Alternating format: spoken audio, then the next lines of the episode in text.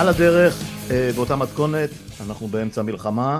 אה, נדמה לי שהיום זה היום ה-18, בואכה היום ה-19, שזה פחות או יותר אה, לקראת סיום מלחמת יום כיפור. תחשבו על זה. אנחנו ממש ממש קרובים ל... היו עוד כמה שאריות של עד ה-24 באוקטובר פחות או יותר, קיטור הארמיה השלישית וכולי, ואנחנו אפילו לא רואים את ההתחלה. אז במתכונת הזאת אנחנו פה עם גבע קראוז, אורח ותיק ואנחנו מכירים כמובן מי שכבר הימים. אני אדלג על מה שלומך, אנחנו יודעים מה שלומנו, אבל שלום גבע, בכל זאת מה שלומך. כן. כמו שאני הייתי אומר בשיחות בינינו, יכול להיות יותר גרוע וכנראה שיהיה. אה, כן, כן. אני, אני מאוד נזהר, אני מאוד נזהר בימים האלה, אני אסגיר לך כמה סודות שכבר בעצם יצאו, אה, אני, אני רק אזכיר פה את השיחה המאוד מאוד עמוקה ו, ונוקבת שקיימתי עם אה, לימור מויאל ורותם פרלמן בשבת, והיא עלתה אתמול, ו... אני הייתי תחת הרושם שלה המון זמן וגם שמעתי מאנשים, אה, אנשים קרובים אליי שבדרך כלל אין להם סבלנות לשמוע, בטח לא אותי, ישבו והקשיבו לכמעט שעתיים האלה. יש פה שאלות אה, ברמה קיומית של לגבי כולנו, זאת אומרת זה כבר לא, אתה יודע, ויצים פה, ויצים שם, כן נתניהו, לא נתניהו, את כל זה נדמה לי שכבר אנחנו יכולים לנפנף אחורה, אנחנו כבר כל כך לא שם, אנחנו כבר בדיונים קיומיים, לא, לא בעניין של סכנה קיומית, אבל בדיונים קיומיים עלינו, אבל לא, לא לשם, לשם כך התכנסנו, אנחנו כאן בשביל אה, עוד כמה אלמנטים של השלמה. אה, ושל איסוף, מיד, איסוף מידע נוסף ו, וזווית נוספת אה, לגבי העניין של התקשורת. אה, השיחה האחרונה שקיימתי אה, בעניין הזה הייתה עם ירון טנברינג, אה, שיחה שגם אה, עוררה לא מעט עדים ופקחה עיניים להרבה מאוד אנשים. זה גם אגב מדהים אותי כל פעם מחדש, בואו אפשר גם לדבר על זה, עד כמה אנשים אה, יודעים מה הם רואים ולא יודעים כלום. זאת אומרת, אתה אומר פוקח עיניים לאנשים, אבל, אבל הם רואים את הסחורה הזאת מול העיניים כבר המון המון שנים, כבר סיפרנו להם הכל, כבר יש תיק ארבעת אלפים, ובכל זאת הם נדהמים מחדש בכל פעם. זהו, טוב, אה, אה, אתה, אתה הצעת שנדבר על, אה, על מכונת הרעל.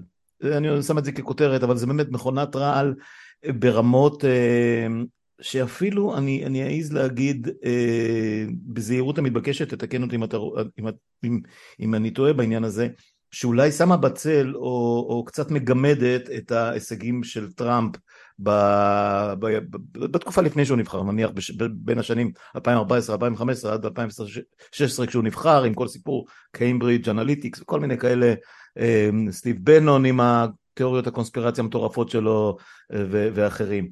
אמ, אז בוא, בוא תכניס אותי לעניינים, אה, יש לנו מה שאנחנו רואים, אבל, אבל יש את הדברים שאנחנו לא רואים. מה אתה רואה שאנחנו לא רואים, או אחרים?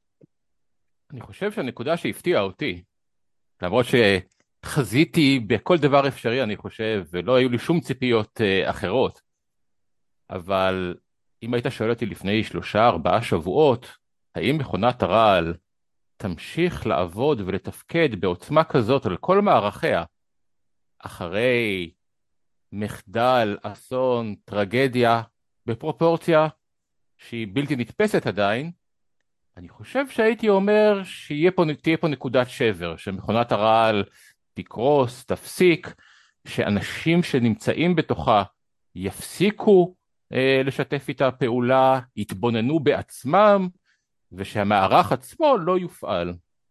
טעיתי. למעט שניים שלושה אנשים בודדים, שאני לא מעריך אותם כלל וכלל, אפילו לא בהערכה חיובית אחת, אבל בכל זאת אפשר להגיד שהם טיפה הסתייגים ממה שהם עשו בחודשים האחרונים, ולא משנה מאיזה מניע זה, מכונת הרעל ממשיכה לעבוד בצורה מלאה, לשרת בסוף את הצרכים הפוליטיים של ראש הממשלה, בלי קשר לשאלות של ימין ושמאל, ומזריקה גם ברגעים הקשים האלה כמויות של רעל לתוך המערכת הישראלית, כשהנזק שנעשה לציבוריות הישראלית, לתודעה המשותפת שלנו, על ידי כל מי ששותף לה, לדעתי חשוב יותר אה, גדול יותר מאשר הנזק שגורמים רוב הפוליטיקאים.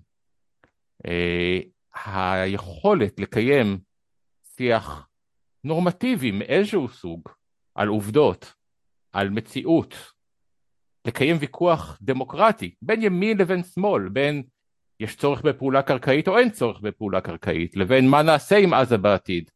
יש דעות כאלה ואחרות וגם אנחנו שאולי באים מהעמדות היותר מרכז שמאלה צריכים לבחון את עצמנו על דברים שחשבנו. אבל בתוך העולם של מכונת הרעל זה בלתי אפשרי, משום שאין עובדות, אין מציאות, יש תודעה כוזבת לחלוטין ברמות שכמעט ואין דרך להתמודד איתן. ואם בעבר, הלא מאוד רחוק, אני חשבתי שהחלקים השוליים של מכונת הרעל האלה הם משפיעים מעט מאוד ולכן אין צורך להתייחס אליהם יותר מדי לעומק, ואני מדבר על העולמות היותר קונספירטיביים. אה, אני היום סבור קצת אחרת, אני קצת יותר צללתי לעולם הזה בשבוע שבועיים האחרונים ונחשפתי לדברים ואני יותר ויותר רואה איך בעצם יש מעגל שמזין אחד את השני בין תהומות הביוב של הקונספירציות וחלחול למעלה במין עצימת עין, שיתוף פעולה, אה, התעלמות ואי הכחשה של התיאוריות האלה על ידי הגורמים היותר רשמיים, היותר, השופרות היותר מוכרים, עד ללשכת ראש הממשלה עצמו, כשנתניהו לא טורח אה, לא לצאת באופן פומבי, לא להכחיש, לא להתעלם, אה, אלא בוחר להתעלם מהדברים האלה, שיש להם אחיזה בציבור, אה, אני ראיתי כמה וכמה מחקרי עומק, והאחיזה היא לא קטנה, זה לא אחוזים בודדים, זה מספרים גבוהים, השאלה היא מהי אחיזה בתודעה? היא שאלה מורכבת, אבל לא מדובר באנשים אולי שקונים את התיאוריות ונכנסים אליהם עד לעומק ומאמינים בהם, אבל על פי שיטת טראמפ שהזכרת, זה מנקר בראש. אולי יש משהו, אין עשן בלי אש. זה נכנס לתודעה, ואפילו כשאתה מדבר, מנהל שיחות במאות שניהלתי, או שחברים שלי ניהלו עם אנשי ליכוד שהם לא התפכחו, או עדיין נמצאים שם, אתה שומע את ההדהוד של גרסת הטענות האלה. אנחנו יכולים תכף להיכנס לכל מיני מהטענות, אין לי בעיה לדבר עליהן באופן ספציפי. אתה שומע את ההדהוד שלהם, ואתה לא יכול להתווכח עם זה. אתה לא יכול להתווכח באופן רציונל עם טענות מסוג הזה, למשל עם הטענה שקיימת בעולם הזה, שאהוד ברק יחד עם אסמאעיל הנייה תכנן את הטבח. לא פחות. לא פחות. כן. וזאת טענה שרצה התחילה, אני לא יודע איפה היא מתחילה, יכול ללמוד שהיא מתחילה אפילו בבוטים איראנים או רוסיים שמשתילים אותם ומתחזים לאנשים ישראלים אמיתיים, אבל מהר מאוד היא מאומצת על ידי גורמי שוליים, אבל לא שוליים לחלוטין, שפעילים בטוויטר ובטלגרם, ומעלים תמונות, אה, לדוגמה העלו אחד מהם העלה תמונה של אה, חייל מילואים שכאילו שיתף פעולה, וואי, היה ו... סיפור שלם, אה, חולצת חלד, והוא כיוון את, ה, את החמאסניקים עד שהתברר שהבחור הזה בכלל אה, היה אולי שב"כ או משהו כן, ונהרג. הם מנסים, מנסים לנעוט את זה בעובדות, כן. מפתחים את התיאוריה, ואז אה, מפיצים אותה. בשלב הבא יש אנשים שלא קונים את התיאוריה שאולי אהוד ברק אה, חיל, ביצע את הפעולה כדי אה, לגרום להפלתו של ביבי ורק במקרה הוא לא תכנן שיהיה כל כך הרבה הרוגים אבל הם מעלים את השלב של שאני רק שואל שאלות בדרך כלל. כן, אנחנו, את זה מה, אנחנו זוכרים את זה מהקונספירציות על הקורונה. מה זאת אומרת כל שבוע דיברנו על זה. איך ייתכן שהשב"כ לא התריע? איך ייתכן שהמודיעין לא עבר? איך ייתכן שלא היו אה, מספיק אה, חיילים בשטח? למה בלוני התצפית? זה לא סביר שרק מדובר ב... אחד, מחדל, שתיים, הצלחה של האויב שהוכיח יכולות צבאיות, חייב להיות משהו מאחורה. ומה המשהו הזה?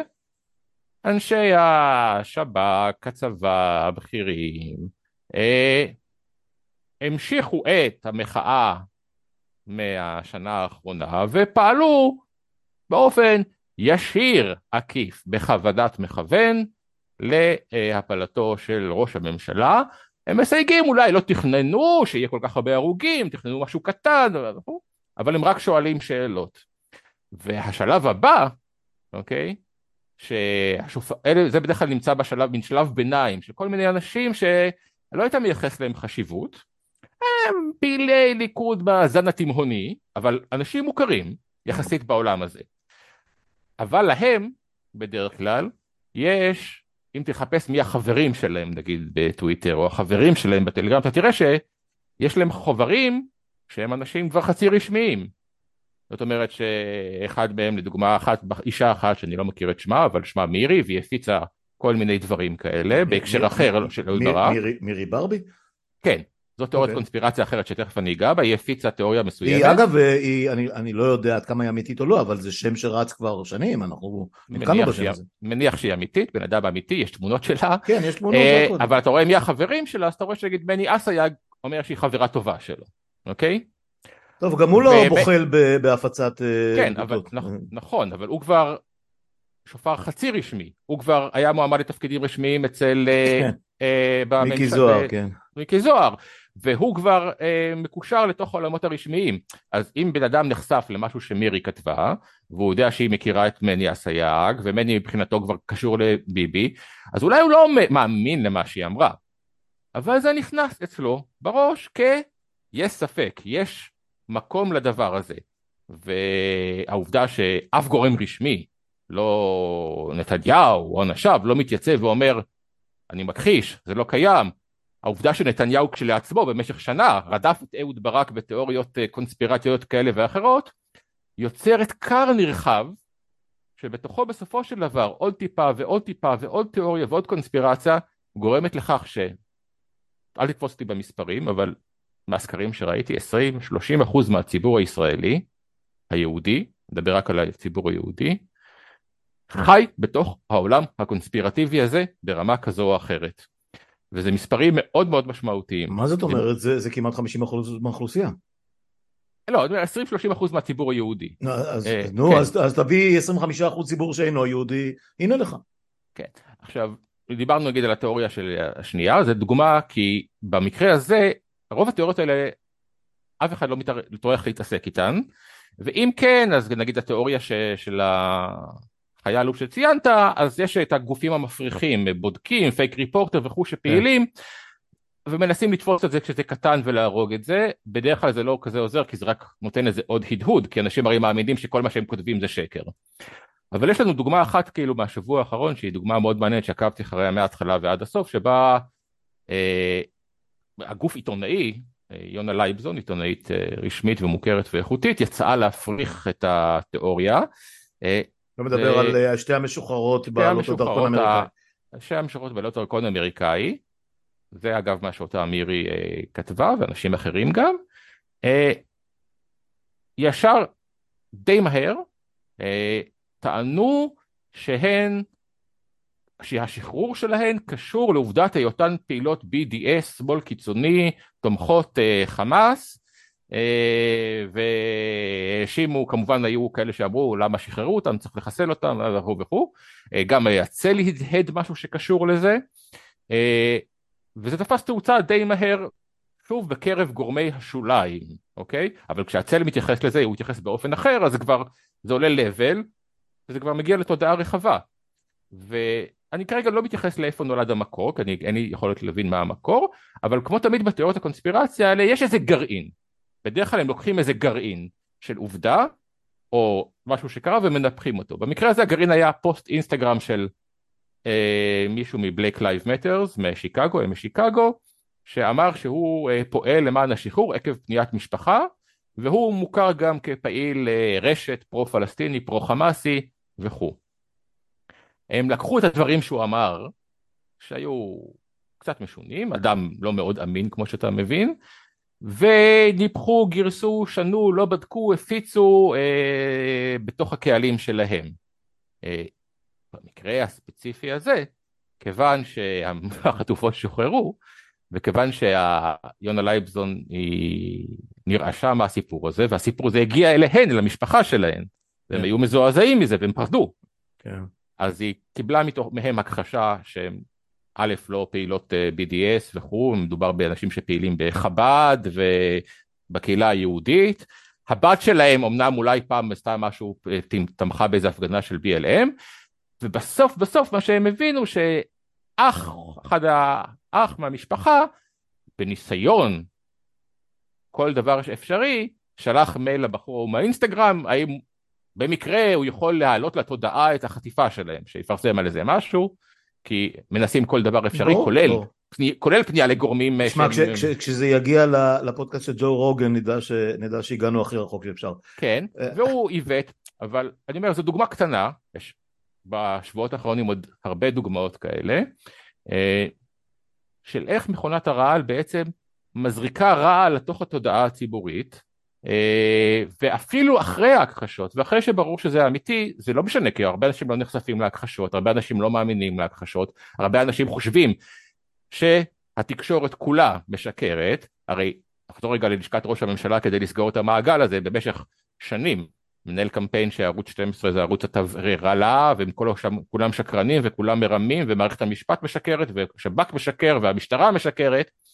אז בוודאי שאצל אנשים רבים ואני לא מדבר על גורמי השוליים אלא אנשים יותר uh, בעולם הסביר. אחרי שהם שוכנעו שכל הגורמים הלכאורה חצי רשמיים הם שקרנים, רמאים, מוטים, כוזבים, deep uh, state הם גם לא יאמינו להכחשות על הדברים המופרכים ביותר. וכך נוצר שיח משמעותי שלא מאפשר אה, לדמוקרטיה להתקיים באופן תקין, ותוצאות של זה ראינו בשבעה באוקטובר, ובעיניי הקשר הוא ישיר, ברור ומובהק. אז, אז כמה, כמה דברים. קודם כל, אה, אני מבין שאתה יכול להסתכל על ה impressions ועל ה trending ולבדוק כמה חברים יש לכמה, זאת אומרת כל השרשורים והמכפלות של החברים של החברים של החברים ורמות ההפצה והכל. אה, מכאן ועד לקבוע ש-30 אחוז או 40 אחוז או איקס אחוזים, חצי, חצי מהאוכלוסייה היהודית, וסליחה מראש מהחברה הערבית, אנחנו לא, אני לפחות לא יודע להגיד במה הם מאמינים, במה הם לא מאמינים, אין לי שום נתונים, אז נתייחס למה שאנחנו מכירים, מה שנקרא in our backyards, כמו שאתה ציינת. אה, מתעסקים עם הדבר הזה. אה, לי זה קשה להאמין, אני לא, לא, לא, לא מפריך, לא... לא אה, הנתון הזה נלקח מסקר עומר כשקראתי, סקר של מכון מחקר, שבדק אני, אני כמה לך, אנשים לא... מתייחסים... אה, כן, אבל השאלה היא, השאלה היא, כן, אבל השאלה היא, האם יש דיפרנציאציה בין אנשים שנחשפים לכל הדברים האלה לבין אנשים שקונים חלק מזה, מ-10% מזה ועד 90% מזה. אני לא אומר שאני יודע, אני רק אומר שאני לא קונה מראש את העובדה שאם 30-35% מהאוכלוסייה היהודית נחשפת לזה, היא גם קונה את זה, זה אחד. בוודאי שיש, אבל אני אומר, גם מי שלא קונה את זה, כן. עדיין הרעל מוזרק לוורידים שלו. זה ברור לי, זה ברור עדיין לי. עדיין זה פוגם באפשרות לנהל שיח. יפה, עכשיו, עכשיו אני אלך צעד אחד קדימה במערבולת המחשבתית שמלווה אותי כשאנחנו מדברים על הדברים האלה, ובכלל בימים אלה. Uh, תראה, יש פה ואקום, אנחנו מדברים על הוואקום הזה הרבה הרבה זמן, ואקום uh, של uh, תקשורת לא מתפקדת, של עיתונות שלא קיימת, של עיתון שלם, או כמה עיתונים כבר, זה כבר לא אחד, שהאוריינטציה שלו היא, היא אישית, בלבדית, בלעדית, להדרתו של בן אדם אחד שהוא כבר מלווה אותנו 15 שנה כבר, לפחות, מ-2009 נדמה לי ישראל היום קיים, וכמובן מקור ראשון וגלי ישראל, לא משנה כרגע, אה, אה, ובשנים האחרונות ערוץ 14 שהוא בכלל מכונת רעל בפני עצמה, בפני עצמו, אמ, ועדיין, ועדיין המספרים הגדולים יושבים בערוצים 11, 12, 13 ורשת ב' וגלי צה"ל, בסופו של דבר זה, לפחות באקטואליה זה מה שקורה. אמ, אבל הם לא מביאים את הסחורה, אז אני חוזר עכשיו לשיחה עם ירון, ירון טנדברינק אה, ולשיחות רבות שלנו בינינו, אה, כל, הדברים האלה שאתה מתאר כרגע נכנסו לתוך, לתוך איזשהו חלל ריק שהיה חייב להתמלא במשהו. כי, כי הערוצים האלה שאנחנו מדברים עליהם הם, הם, הם פחדניים בצורה יוצאת דופן. הם למשל לא מביאים סיפור מהסוג הזה, אפרופו יונה לייבזוני, נכון? היא השליחה, שליחה של, קשת 12, או איך שקוראים לה היום היום, בוושינגטון, והיא תפסה את הסיפור והתנפלה עליו, אבל זה, זה היוצא מהכלל שמעיד על הכלל. הם לא מתעסקים עם הסיפורים האלה. למשל הסיפור על זה ש... אה, שב"כ אה, אה, בגדו, או קצינים מכרו סודות, או בכוונה דיללו כוחות בשביל ש... לא יודע מה, במקרה הזה יצא להם ששמאלנים נרצחו בכמויות מטורפות, אבל, אבל בשביל לזרוע כאוס ולה, ולהפיל את נתניהו. אף אחד מהמיינסטרים, עזוב עכשיו נתניהו, אני לא מצפה ממנו לכלום, באמת שלא, לא ממנו, לא ממירי רגב שאתמול ישבה בערוץ 14 הבנתי והפילה את האחריות על כולם חוץ מאשר עליה ועל, ועל ראש הממשלה שלה. אמ, עד כמה באמת הגופים האלה, אה, התקשורת הממוסדת, מידיעות אחרונות ועד אה, שולי אה, ערוץ 11 התאגיד, אמ, עד כמה הם בכלל רוצים, מסוגלים, עושים משהו בעניין הזה בשביל, בשביל להביא את האמת כפי שהם מכירים אותה ולקעקע צ'יזבטים מטורפים מהסוג הזה, ממה שאתה מבין. אני חושב, ואני יודע ש... היה לנו שיחות על זה בעבר ואתה אולי חולק עליי והרבה אנשים חולקים עליי. אני חושב שבסופו של דבר, אני הייתי, כבר לא עיתונאי פעיל כבר 15 שנה ופרשתי גם מהסיבות האלה, האחריות בסופו של דבר היא פרסונלית על האנשים ולא על המערכות. עיתונאי לא עובד אצל בעל המניות שלו, הוא לא עובד אפילו אצל עורך העורך שלו. עיתונאי בכל תפקיד חשוב עובד, וככה לימדו אותי בשיעור המבוא לעיתונות, אצל הציבור ואצל האמת. וכל עיתונאי, ואני עכשיו מדבר על אנשים שהם חלקם חברים שלי או חברים לשעבר, גיא סודרי מערוץ 2, יונית לוי, אה, דני קושמרו וכולם. למעט בודדים, למעט רגעים, גם קושמרו היה לו רגעים יפים בתקופה האחרונה. הבנתי שהוא כן, תפקד יפה באירוע. אבל רובם המוחלט, למעט בודדים ונקודות אה, ספורדיות בזמן, בוגדים בשליחותם המקצועית, והאסון הזה רשום על שמם כמו על שמם של הפוליטיקאים. אפילו יותר. מדובר באנשים שפשוט שכחו מי הם, מה הם ומה הם צריכים לעשות. זה לא עניין של הנחיה שקיבלת מלן בלווטניק, או שקיבלת הנחיה מהנציג שלו, או מה שחושב הבעלים של קוקה קולה שהוא צריך לעשות בשביל הפרנסה. זה אחריות שלך אישית. כשאתה עיתונאי בכיר, בוודאי, כשאתה משדר, כשאתה עורך מהדורה, דם של אנשים נתון בידיך.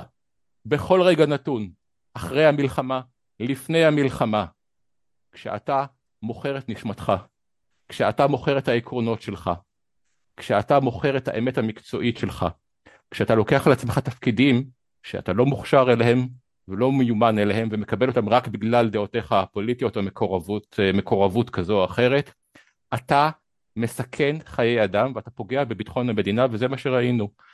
מדובר באנשים שברובם לא עשו משהו בכוונה, אוקיי? אני לא מדבר עכשיו על אנשים קיצוניים מהשופרות הקיצוניים וכו', אני אפילו לא מדבר על uh, אבישי בן חיים ושמעון ריקלין וכל ה... וה... איך קוראים לו? אלדד אה, יניב וכו', שאני... אין לי מה להתייחס. אני מדבר על האנשים הרציניים האיכותיים שנמצאים שם. הם לאורך שנים שכחו מהי עבודתם, ואני יודע איך זה קרה כי הייתי שם. זה טיפה טיפה. אתה לא קם בבוקר ואומר, אני היום מתעלם, אני היום מוותר, אני היום זה. אתה כל פעם מוותר עוד קצת. וגם לי זה קרה, גם לי זה קרה כשהייתי שם. אתה מוכר עוד איזה שני אחוז, אתה מוכר עוד איזה שלושה אחוז, בא אליך הבוס ואומר, טוב, תתפשר על זה, זה צריך בשביל אה, לא להרגיז אותנו, הבוסים, לא להרגיז את, אה, אה, ראינו בפרשת ארבעת אלפים, גורל חברת בזק נתון בידיך, אתה תתווכח איתי על תמונה של שרה נתניהו עכשיו, כשכל גורל החברה מיליארדים בשביל לשים תמונה, אז תשים תמונה של שרה. כן, ההנפקה הקרובה של הכשרת היישוב, אני מזכיר לך. אתה מוכר מנשמתך עוד סנטימטר ועוד סנטימטר, ואתה מגיע אחרי עשרים שנה למקום שנשמתך ריקה, ואתה כלי ריק. ואתה כלי שרת בידיהם של כוחות אופל, ואתה אפילו לא מבין את זה. והדבר העצוב ביותר, כי שוב, אני מדבר על תהליך אנושי שקורה לכולם וקרה גם לי לאורך שנים, זה תהליך טבעי ואנושי. אבל מי שלא מצליח להתעורר אחרי השבעה באוקטובר, מי שהולך לפגישות עם ראש הממשלה אוף רקורד, הוא לא רק שהוא לא עיתונאי, לא רק שהוא איש עסקים, הוא אדם שחוטא לשליחותו המקצועית ופוגע בביטחון המדינה פוגע במקצוע, ובסופו של דבר זה פרסונלי. זה אנשים, זה עשרה, עשרים, שלושים, ארבעים, חמישים אנשים שמחזיקים את המיינסטרים של התקשורת הישראלית, וכל מי שלא קם ולא התעורר ואומר דבר ראשון, אני אחראי, אני אשם. אני לא צופה בכל השידורים, אבל אני חושב שלאמת שניים שלושה אנשים, ואני אציין אותו לטובה כי טינפתי עליו במשך הרבה שנים את שי גולדן, אוקיי? לא קם ואומר את הדבר הראשון. אני לא מאשים רגע לא את נתניהו ואני לא מאשים את הצבא ואני לא מאשים את השב"כ. דבר ראשון אני מאשים את עצמי. איפה אני טעיתי בתור עיתונאי, בתור עורך? על מה אני לא דיווחתי? באיזה שטויות אני התעסקתי? למה אני לא שלחתי אה, אנשים לבדוק מה קורה בצבא? אני שם פה הערת ביניים אה, רגע לגבי עזה. הרי אנחנו, גם אני וגם אתה היינו בעזה וסיקרנו והשתפפנו. הציבור הישראלי לא חשוף בכלום למה שנקרא קורה בעזה משום שהתקשורת לא מסקרת אותו. או, מאז, גם, עם, גם עם אבי זכרו וגם עם אה, ענת סרגוסטי ועם אנשים שהיו אורן, אורן כהן, כן, אנשים שחיו בפנים, חיו, והם אמרו אף אחד לא יודע מה קורה שם היום. מאז גירושו של שלומי אלדר, שהיה האחרון לדעתי אה, שעניין נכון, בעולמות האלה, כן, נכון. הוא היה האחרון שעוד ניתן כן. לו איזה פתח. והאחרון שעדיין עושה כתבות פה ושם על הדברים האלה. כן, הוא האחרון. הציבור הישראלי לא נחשף למה שקורה בעזה, לא נחשף לרדיקליזציה המטורפת שעברה שם על הצעירים, לא נחשף לשטיפת המוח החמאסניקית והג'יהאדית שהתרחשה שם, אנחנו חור שחור מבחינתנו, והאחריות היא גם של התקשורת, משום שאם הדברים האלה היו מסוכרים, אם היה פינות על מה שקורה בעזה, אם היו כתבות משם, שחושפות את המציאות. יותר מזה, יש מצב גבע, שהקונספציה לא הייתה עוברת. יותר מזה, יותר מזה, כולם נשבו בחזון הפושע, היום אפשר להגיד, של שרון, שאנחנו אה, סוגרים את השערים, זורקים את המפתחות לים ושיתבשלו שם, אה, בלי הסכם, בלי הסדרה, בלי שום דבר, נעשה מהם גטו. ואז כולנו מחאנו כפיים להתנתקות ואני עדיין חושב שזה היה אגב אם לא, אם לא הייתה התנתקות אז אה, אה, באותה, בשבת מסוימת כלשהי הם היו שוחטים שם את עשרת אלפים המתנחלים שישבו שם. אה, למרות שזה כנראה לא היה קורה כי צבא היה נשאר לשמור עליהם. אבל נניח רגע אנחנו כרגע לא בשיחה אסטרטגית. אה, אז, אז הקטע הזה של אה, להישבע, להיות שבויים בתיאוריה של אבל יצאנו מעזה מה הם רוצים? שידאגו לעצמם אנשים אין להם מושג מה זה הגטו הזה, פשוט אין להם מושג כי לא סיפרו להם. זה, לגבי הידידים הצבאיים ויש לי דעות אבל זה לא התחום שלי, אני כן. לא מומחה, יש לי דעות כמו כל בן אדם. לגבי כן. התקשורת, מדובר בסופו של דבר, באותו, באותה נקודה שציינתי, שילוב בין עצלנות נוראית לבין התמכרות לרייטינג ולכסף ולשיקולים לא רלוונטיים. משום שברור לי שאם לפני, שלושה, לפני חודשיים שלושה היו עושים כתבה עומק על מה קורה בעזה, לא היה לזה רייטינג מי יודע מה. יכול להיות שהיית מאבד חצי נקודת צפייה בשמונה ושתים עשרה דקות. ויכול להיות שהמפרסמים היו כועסים והיית מקבל טלפון מהבוס למה אתה לא עושה כתבה על טיולים לדובאי. אבל אתה אמור להיות עיתונאי. אתה אמור להיות אדם ששם את האינטרס הציבורי לפני האינטרסים האלה. והעובדה שהאנשים האלה מכרו את נשמתם, והעובדה שבתוך, כמובן, אני מכניס רגע עוד סעיף ביניים שהרגולציה אפשרה לזה לקרות, כי הרי הייתה העניין של הפרדת חברת החדשות, זה מהלך שביבי עשה, שחיבר את חברות החדשות מ... שהיו אמורות מנותקות בשיקולים המסחריים, וחיבר כן. אותם לשיקולים המסחריים כדי להרוס אותם. אז ביבי עשה את זה. אבל אתה בסוף יושב בן אדם, אתה עורך המהדורה, אתה יכול להגיד לכולם, תקפצו לי. ואני בתקופות שהייתי עורך מהדורה, לא תמיד, אבל לפעמים הייתי אומר את זה, תקפצו לי. זה מה שחשוב, זה מה שצריך, זה מה שאני עושה. ואני רוצה לגעת בנקודה ספציפית שעוד לא נגעתי בה שקשורה לזה. יש נקודה אחת שעוד לא נגעתי בה שאני רוצה להדגיש אותה כי היא מאוד מאוד רלוונטית למה שקורה עכשיו. בחודשים האחרונים אני הייתי מחובר יותר מבעבר לכלי תקשורת אלטרנטיביים לחלוטין, שהם רובם נמצאים בוואטסאפ ובטלגרם, של כל מיני אנשים שהם אפילו לא עיתונאים, אלא מדווחים מטעם עצמם, אה, ומסקרים, סיקרו את מה שקורה בעזה. ואחד מהם, בחור בשם יוני, בחור צעיר, במשך חודש כתב יום יום בקבוצת העדכונים, בחדשות שלו, מה שקורה, על מה שקורה בעזה. במשך חודש היו שם מהומות על הגדר חסרות תקדים בשנה וחצי האחרונות. אפילו אני כתבתי על זה ציוץ לפני שבעה באוקטובר.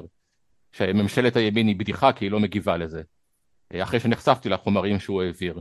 מטענים על הגדר, אה, פעולות אה, של הפגנות אלימות, יריות מתוך ערכים, יריות על אה, חיילי צה"ל, במשך כחודש לפני האירוע הזה, והוא התריע, הוא אמר זה חריג, זה לא מה שקרה בעבר, יודע שגם תושבים התייחסו לזה, הוא סיקר את זה באופן אובססיבי יום יום, הוא, הוא כתב אני חושב שאנחנו לפני מערכה גדולה, החיזבאללה יצטרף, זה התריע שוב ושוב ושוב.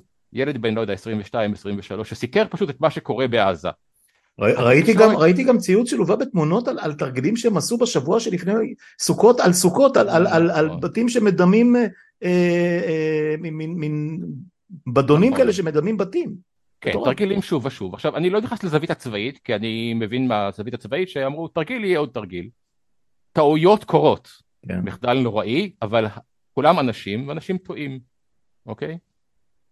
בזווית התקשורתית, העובדה שהאירועים האלה בעזה לא סוקרו כמעט לחלוטין, לא קיבלו את הנפח, לא פתחו מהדורות, לא עלו פרשנים להסביר מה קורה שם, לא ראיינו אנשים מהעוטף, לא דיברו עם אנשים מעזה, יש אנשים מעזה שעדיין אפשר לדבר איתם, לא מדבר על חמאסניקים, אלא תושבים כמו ש... גם עם חמאסניקים מדברים, אני כבר uh, נוכחתי גם בזה.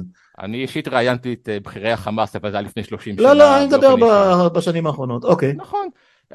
אני כשהייתי עיתונאי, היה לי כתב בשם עלי וואקד. אני זוכר אותו. בשם עלי וואקד. עלי היה בקשר שוטף, טלפוני, כולל עם אנשים שהיו שמים אצלנו פצצות באוטובוסים. היה כן. פצצה, הוא היה מתקשר, היו מתקשרים אליו ואומרים לו, עלי, זה אחראי גדודי חללי אל עיונס, אוקיי? אפשר להיות עם האנשים האלה בקשר uh, תקשורתי, לסקר את מה שקורה אצלם. צריך לזכור גם, הם כולם, אנחנו כולנו. באותה שכונה, הם היו פה, הם עבדו פה, הם היו בבתי הכלא, הם חזרו, הם למדו עברית. נכון. אתה יודע, זה הטרגדיה הכי גדולה בסיפור הזה. אני אומר, לא, לא כדי להזדהות או כדי להביא את דבריהם, כדי לידי שאנחנו נוכל לדעת מה קורה שם. ברור. והעובדה ברור. שהתקשורת לא סיקרה את זה, וזה שילוב של, אחד, זה לא מביא רייטינג, זה לא מביא כסף, שתיים, זה עצלנות, כי לך עכשיו תסקר את זה, זה, זה מסובך, ושלוש, הפיכתם לכלי שרת בידי לשכת ראש הממשלה. זה הנקודה העיקרית כשאנחנו סוגרים את המעגל הפוליטי. הם כולם, במידה כזו או אחרת, חלק יותר, חלק באופן כאילו מטורלל כמו ערוץ 14, חלק באופן מתון בינוני עם ניסיון להיות באמצע כזה כמו חדשות 12, חלק פחות כמו חדשות 13 ששמרו על איזה רבע קו הצבאי, וחלק אה, בכאן 11 זה פשוט תלוי באיזה שעה אתה נמצא. כאילו אם אתה באיזה שעה אתה נופל. כן, אני, אני יש לי כמה סימנים בכאן 11 שאני, אה, שישמעו רע אז אני עדיף לא, לא להגיד אותם כרגע. זה תלוי באיזה שעה אתה נופל. לא, לא, אני מדבר על כל המערכת הזאת כמו שהיא, כמו שהיא מתפקדת, אבל, אבל, אבל נעזוב את זה. העובדה שהם לא קמים, אני אומר מה שקרה קרה, אם הם לא קמים היום בבוקר ואומרים אנחנו אשמים, אנחנו אחראים, אנחנו מתקנים בדרכנו, ואני לא רואה שזה קורה לבד, לבד שוב כמה אנשים נקודתיים וספציפיים, המצב הזה לא ישתפר, ואנחנו צריכים לקום, להתריע ולעשות מה שאפשר כדי שזה ישתנה. כן, אה, כמו שאתה יודע, זה מה שאני עושה אה, אפילו ביתר שאת בשבועיים שלושה האחרונים, אנחנו גם חברים בכל מיני פורומים אה, צדדיים שהם לא, שהרבה מהדברים שמסתובבים אה, בהם הם פחות בפרסום, אבל, אבל, אה, אבל אני, אני, אני אגיד לך יותר מזה, אני אגיד לך יותר מזה, יש פה את משרד ראש הממשלה שאנחנו כבר מבינים את, את מהותו הפוליטית, הצינית, ה, ה, ה, ברמה של כת, לא פחות ולא יותר כת, עם ניהול מרכזי שהוא לא ברור מי מנהל אותו, אבל, אבל, אבל כל המאפיינים נמצאים שם. אבל אני אלך לאנשים היותר רציניים, אני אלך לאנשים היותר רציניים, וחלקם אה, הם אורחים קבועים שלי פה. ואני אתן דוגמה, כי אנחנו מדברים על זה, והכל הרי מתועד והכל נמצא. ב, ביום כיפור, שבוע לפני uh, שמחת תורה, הכותרת ב, בהארץ, uh, על כל העמוד הראשון, ערב יום כיפור, הבום הגדול יגיע, או ההפתעה הגדולה תגיע, או המתקפה הגדולה תגיע, לא ברור איך ומתי. עמוס הראל, ש... שהוא באמת פרשן צבאי יוצא מהכלל. ואורח קבוע, ואני מאוד מעריך את מה שהוא אומר והכל. גם הוא לא היה לו שום מושג לגבי איך זה הולך לקרות ומה הולך לקרות, אבל הכותרת הזאת הייתה שם. את הדבר הזה לא ראיתי בשום מקום אחר, אפילו לא ברמז. יוסי יהושע, אין מה לדבר, ידיעות אחרונות ו- וצבא היום זה, חוץ מאשר פה ושם אה, קריאות קרב של אה, רון בן ישי, אני לא רואה אה, שום דבר שקורה בקבוצה הזו.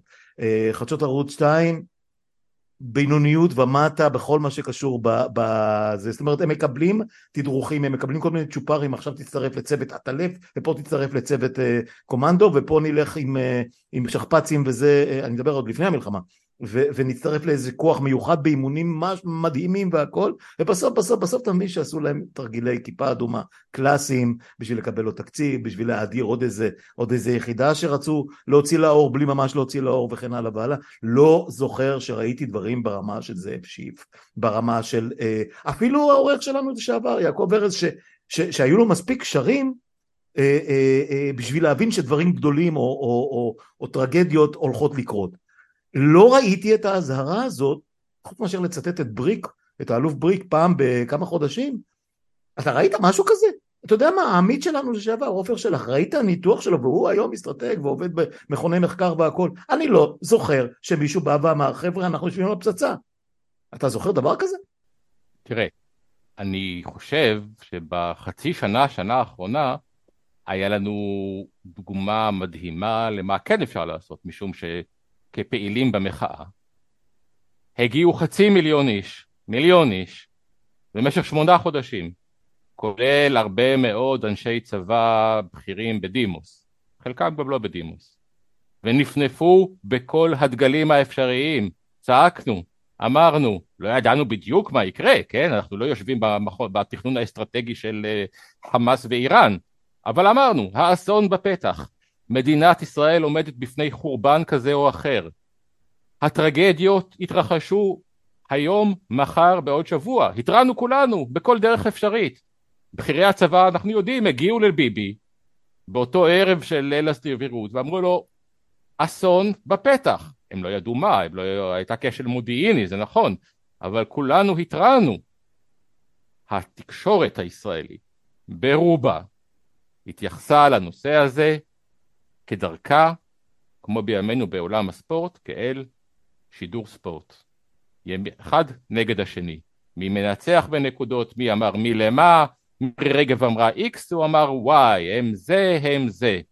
הם לא הרימו את הרגע את הראש שלהם, מאותן סיבות שהזכרתי קודם, של עצלנות, עשרות שנים של שחיקת כל ערך עיתונאי בעבודה שלהם, התמכרות לרייטינג ולליקוק למקורות הכוח, כדי לעצור רגע ולבחון את הדברים לעומק, מה עומד לקרות. וככה שהמעילה בתפקיד שלהם בחצי שנה, שנה האחרונה, היא גדולה מתמיד, משום שלא היה צריך איזה כושר עיתונאי מיוחד כדי אה, אה, להגיע לדברים. ישבו חצי מיליון איש ברחובות, ישבנו 40 שבועות וצעקנו. האסון הולך לקרות ולא כן, דיברנו רק על הדמוקרטיה. כן, אבל לא, אני אפילו לא מכוון לשם. אני, אני סתם נותן לך, נותן לך אה, כמה אה, אה, משפטי מפתח בסיסיים. החמאס מורתע. הוא יושב, אה, אה, באמת, אני לא יודע איך להגדיר אותו, האפס המוחלט, אה, צחי הנגבי, עשרים שנה, חמש עשרה שנה הם לא יעזו להרים את הראש, הם, הם חטפו מכה שהם לא ידעו, הם ראו מה קרה לחיזבאללה ב-2006. אגב, הם, הם כמובן נכנסו באים אימא של אולמרט ב-2006, אבל את זה הם שוכחים כרגע, לא חשוב. אה, אה, וכל ההערכות של המל"ל בכלל, נגל שבכלל הולך לכבוש את המזרח התיכון כל עשר דקות, ואיך אה, קוראים לו, אה, שנהיה, שנהיה נביא אה, זעם בפני עצמו, כבר שכחתי את כל השמות, עוד איזה אלוף במילואים, ואחרים, וכמעט לא היה איפכא מסתברא, כמעט ולא, אני מדבר ברמה העיתונאית, כמעט ולא היה איזשהו פרשן ויגיד המלך עירום ברמה ברמה הכי בסיסית של, של, אה, של ניתוח, אה, אה, אתה יודע, נקודתי, עובדות, של סיור בקו, של, של, של סיור, אתה יודע, עם ג'יפ, יחד עם חלק מהרבש"צים שלא איתנו היום, לראות מה קורה שם. למשל, זה שהוציאו, הרי זה לא היה סוד, כולנו שמענו על זה פה ושם, שהוציאו את הנשק הארוך. ו- וקיצצו והפסיקו לשלם לרבש"צים ולכיתות הכוננות ברוב הקיבוצים וביישובים הקטנים יותר סביב הגדר, העבירו את זה להתנחלויות, דילו לצבא, אלף ואחד דברים, ההתמכרות גם כן, כל הסיפור הזה של uh, תקופת אביב כוכבי, הצבא הקטן המתוחכם, הטכנולוגי, הדיגיטלי, הרחפנים, התצפיות, 8200, 8400, 8500, 8600, כל החרטא שבעולם, ולא היה ילד הולנדי ישראלי אחד שישים את ה... אתה יודע, שישים את האצבע או, או, בחומה של המים או שיגיד שהמלך עירום, מה שתרצה. המכשול הכי גדול שנבנה פה אי פעם, חמישה מיליארד שקל. אף אחד לא בא ואמר, חבר'ה, זה חרטא. זה, זה, זה ליקוי מאורות, עזוב עכשיו את הצבא והשב"כ, הם נכשלו כישלון חרוץ, צריך ללכת הביתה כולם. אבל איפה אנחנו? זאת אומרת, איפה המקצוע שלנו בסיפור הזה? הוא מת, הוא לא היה. נכון, אנחנו נכנסים רגע לדיטיילס ודיברנו על זה בעבר של איך בעצם מתבצעת עבודתם של העיתונאים. כשאם עוד יש כאלה, שוב אנחנו אומרים יש מקומות שבכלל אין, אין כתבים שמסקרים את עזה, כן. אוקיי? אבל המעטים שעוד עזוב מסקרים את עזה, כתבים צבאיים ופרשנים צבאיים, עזוב אותך כל השאר. המעטים שיש שנשארו, הפכו בגלל גם עניינים פרסונליים וגם עניינים תקציביים, שבסופו של דבר יש להם הרבה, הם צריכים לייצר הרבה יותר תפוקה בהרבה פחות זמן, לשופרות של מקורות רשמיים. עיתונאים, למשל עיתונים בעולם הערבי רגע, אני מסתכל, מדבר רגע על העולם הערבי כי אותו אני קצת יותר מכיר, ניזונים היום ב-90% מהזמן או ברוב הזמן במקורות ישראליים. זאת אומרת אתה מקבל מידע מהשב"כ, מהמוסד אם זה מדינות רחוקות, מגורמים בתוך המערכת ואין להם, למעט כמה אולד סקול עתיקים, אה, אתה יודע, סמדר פרי עוד איתנו, אין להם מקורות משלהם, זאת אומרת הם לא מדברים עם האנשים עצמם, הם רק משפררים את העמדה הרשמית שהיא שבויה באותה קונספציה. ואני פחות מכיר את עבודת הכתבים הצבאיים היום, אבל רובם, גם הם, נמצאים בתוך עולם של צינור מידע רשמי, בלבד, אוקיי? הם לא מקבלים את המקורות הרלוונטיים האחרים, אה, ולכן בסופו של דבר אין להם את הזמן, את היכולת, את הפנאי, את התקציב, זה לא רק תאמין פרסונלי, כדי לייצר באמת עבודה עיתונאית שיכולה לתת מידע שהוא מחוץ לתוך המקורות הרשמיים, ואם המקורות הרשמיים של הצבא מהללים את צבא ההייטק, המצלמות הדיגיטליות אה, וכו' וכו' וכו', ושוכחים שבסוף אין תחליף לחמשת אלפים חיילים שנמצאים בשטח למקרה שהכל קורס, למקרה שיש באג, ובסוף יש חיילים בשטח, כי צבא בסוף צריך אנשים בשטח, ואי אפשר לשמור כמו שראינו על הקיבוצים רק עם מצלמות. והאנשים האלה לא קיימים כי או הם בחווארה, או כי קיצצו, אה, כל פעם מקצצים בתקציב לטובת אה, דברים אחרים, או כי אין גיוס חרדים, הרי אם היה גיוס חרדים היה עוד 20-30 אלף איש. אז אה, אנחנו נמצאים בערפל תקשורתי, ואלה התוצאות שלו. אבל אני רוצה להדגיש שוב שם שהנקודה שלי, הדברים האלה קורים בכל העולם ודיברנו עליהם הרבה. אבל במדינת ישראל שנמצאת בסיכון ביטחוני כאלה, מערכות התקשורת, הבעלים, זה מתחיל בבעלים שלהם, במממנים שלהם, במפרסמים שלהם, בעורכים, בכתבים, חייבים להבין, לקום כל בוקר, גם בעבר ובטח עכשיו בעתיד, ולהבין שההחלטות שהם מקבלים, הן לא יכולות להיות רק על עוד חצי נקודת רייטינג, כן או לא. כן, אני אשמח ראש הממשלה, כן או לא. אנחנו, יש לכם אחריות ציבורית, יש לכם אחריות על גורל האומה בנושאים האלה, ואתם צריכים לקום בבוקר ולישון עם זה. יפה, ומה הם עושים? מה עושים הפרנסים, שני האורחים הבכירים של אה, חדשות 12? אה, הולכים לפגישות בקריה שלדעתי יש מצב ש, שהם פוגשים שם גם את הברדוגואים וגם את העופר גולנים, בועז גולנים, אני לא זוכר את כל השמות האלה, אה, ואולי נתן אשל כמובן, איך לא, ו, ו, ו, ו, ושום דבר מזה לא מגיע למסך בסוף. אז יש לך לפעמים אה, אה, אה, פעולות הירואיות של קושמרו בשטח האויב, אני, אני לא מזלזל בזה, זה, זה היה חשוב, ושל גיא פלג שצועק, ושל אברמוביץ' שמקבל דקה וחצי בשבוע פחות או יותר. אני לא רואה שמשהו השתנה, אנחנו כבר שבוע, נכון. עמוק בתוך השבוע השלישי של, ה, של הקטסטרופה הזאת. ראית. איזה שינוי אמיתי בגישה של הערוצים, של ערוצי התקשורת המרכזיים ב, ב, ביחס ל, ל, לקשר שלהם עם, עם הלשכות, עם משרד ראש הממשלה, עם כל אלה? זה שהוא לא מתראיין? משהו? להפך, לא ראיתי כלום. בדיוק. ולכן אני מתריע. עכשיו, אני נסמך על מה שדיווח גידי וייץ, כן? מה שהוא דיווח, שבפגישות האלה בעצם המסר העיקרי של אה, מה שאמר ראש הממשלה, אל תפגעו בנו. אומרים, אם אתם מבקרים אותי, חיזבאללה שמח, זה לא הזמן. איזה עיתונאי עם יומיים בתפקיד קונה את החרטא הזה? זה הרי בלתי נתפס. בעיקר אחרי שהם תפסו אותנו עם התחתונים למטה ליטרלי, וטבחו בנו בלי שום הפרעה. מה זה? ובכך התשובה שלי היא פשוטה, כי גם על זה פעם דיברנו ואני אומר, כל האנשים האלה, אני חושב, אני לא יודע בדיוק מי כולם היו בפגישות, אבל מי שדווח, כן, אני מסתמך על דיווחים של לא הם לא עיתונאים. מדובר במפיקים, כן. אנשים שמתעסקים על השורה הכלכלית, כן. אף אחד מהם, שאני מכיר אותם, לא היה כתב אפילו, לא היה אה, איש שטח, לא רץ בשוחות, לא, אני הייתי כתב מאוד מאוד כושל, אבל אני ביליתי איזה חודשיים בעזה. ואני הייתי רוב הזמן עורך, זה לא אומר שאנחנו לא מכירים את העבודה.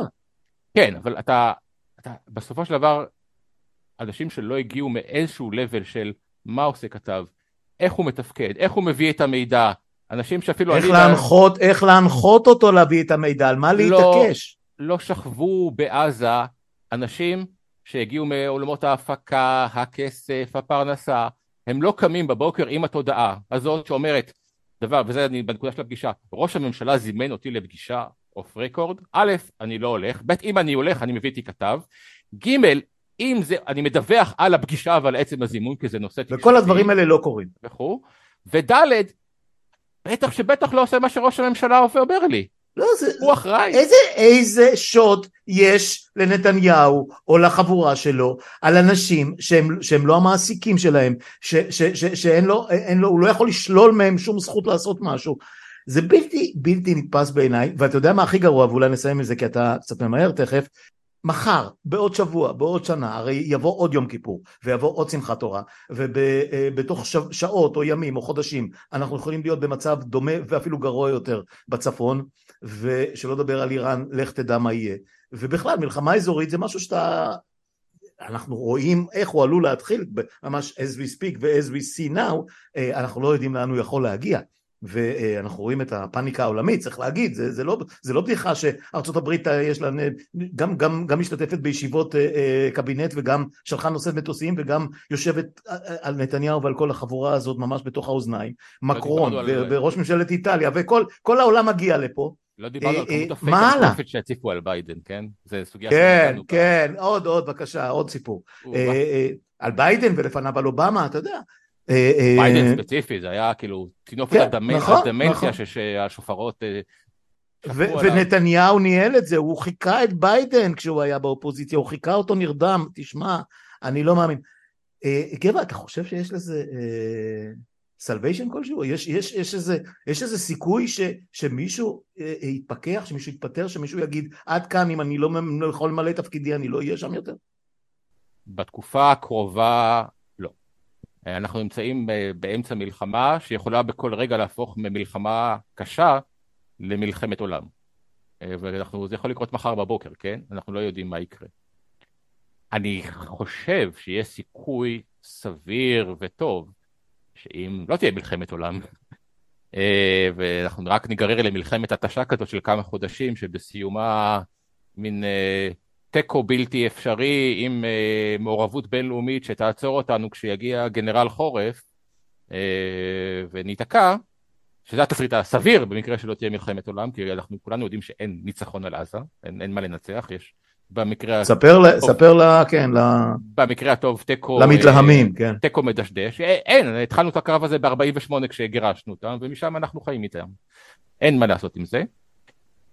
יש סיכוי, אני עדיין יש לי איזה שלב אופטימיות שכמות הזעם הציבורי והתופעה היוצאת דופן של אה, אחדות אה, שקיימת כרגע בשטח בין פעילי המחאה לבין אה, התושבים בדרום, גם הערים הליכודניקיות, ומה שאני רואה בסקרים של עוד כעשרה מנדטים שנטשו את הליכוד. לא, חלקם יחזרו, חלקם עדיין מאוכזבים. אם יהיה רגע של שקט, אז החצי מיליון איש שהיו ברחובות במחאה, יהפכו למיליון וחצי, ויעמדו על uh, לשכת ראש הממשלה. אני שאלתי, אני שאלתי על... ואולי זה יוביל לשינוי ציבורי גם בעולמות של התקשורת. אה, אוקיי, עכשיו, עכשיו גמרת את הלופ הזה. אה, התקשורת... אה, אבל, אבל התקשורת צריכה להוביל את המהלך הזה. לא, אתה זה יודע, לא יקרה. אתה מדבר לא על, על מצב שהיא תיגרר. תיגרר, אני לא, לא קונה את זה. לא תוביל. אם היא תרגיש שזה הסנטימנט הציבורי, אוקיי? אם היא תרגיש שהסנטימנט הציבורי כל כך חזק, שהרייטינג נמצא בסיקור של הדברים האלה, אם היא תרגיש ששם נמצא הלחם והחמאה והעתיד שלהם, היא תצטרף, היא לא תוביל, היא לא, זה לא יקרה. אבל היא עשויה להצטרף אם היא תרגיש שזה הנכון מבחינתה. טוב, כמו שאני כן. מזכיר, פוקס ניוז, דיברנו על ארצות הברית ובזה נסגור, כן. פוקס ניוז זרקו את טראמפ בשלב מסוים. כי הם הרגישו שזה יותר מדי עולה כסף. אגב, אנחנו רואים לא סימנים. מהצד הימני המטורלל שהם גם זה, הם כבר אה, די די בשלים לזרוק את נתניהו. אבל אני מדבר אה, על התקשורת. פוקס זרקו את טראמפ באיזשהו לא, שלב. לא, אז אני אומר, ברגע, אם, אז כמו שאמרת, אם, אם התקשורת תזהה שזה הטרנד, יכול להיות שהם יקפצו על העגלה. אה, כי, כי, בתכלס, כי בתכלס במערכות, אני לא בטוח שיש אהדה גדולה לנתניהו. אגב, כולל עמית סגלים למיניהם, שהם, שהם הם כבר מרגישים שנתניהו לא מספיק ימני, לוחמני, אה, אה, אה, פרו-התנחלותי עבורם. האנשים האלה הם יותר חושבים על עצמם מאשר על ביבי. הם מרגישים יודעים. שביבי משרת אותם ולא להפך. כן, חמורם, אה, חמורו של משיחם, אה, כמו שכבר אה, נאמר ב- במקרה בכתובים. של התקשורת זה חמורו של אגו-עם. חמורו של האגו שגורם לאחד כמו עמית סגל, שהוא אדם כמובן מוכשר ואינטליגנטי, גם אם אני לא מסכים עם דעותיו, לחשוב שהוא מבין בכל דבר ועניין, ולתרום את דעתו על כל דבר שקורה בעולם. יותר, מבין, מבין יותר מכולם. אה, אבל זה גם אה, בצד השני. גם, כן, אה, נכון. אבל אתה יודע, רמת, אז באמת אני אסיים בזה, נכון שיש מוטרפי אגו בכל מקום שלא נעלה על דעתנו, ממש בכל מקום, השאלה היא רמת ההשפעה ורמת הדומיננטיות שלהם במקומות שהם יושבים בהם. מה שקרה עם עמית סגל, דיברתי על זה המון המון פעמים, גם איתך גם עם אחרים, זה שזה לגמרי הזנב שמחשקש בכלב שהוא כולו ערוץ, כמעט כל העיתונות הישראלית, אתה יודע, כל, כל, כל התקשורת המשודרת הישראלית זה סוג של אה, אה, מריונטות שרוקדות לפי החליל של עמית סגל, שכמובן מוזן מ- מ- מעולמות, אה, נקרא להם אה, אה, ימניים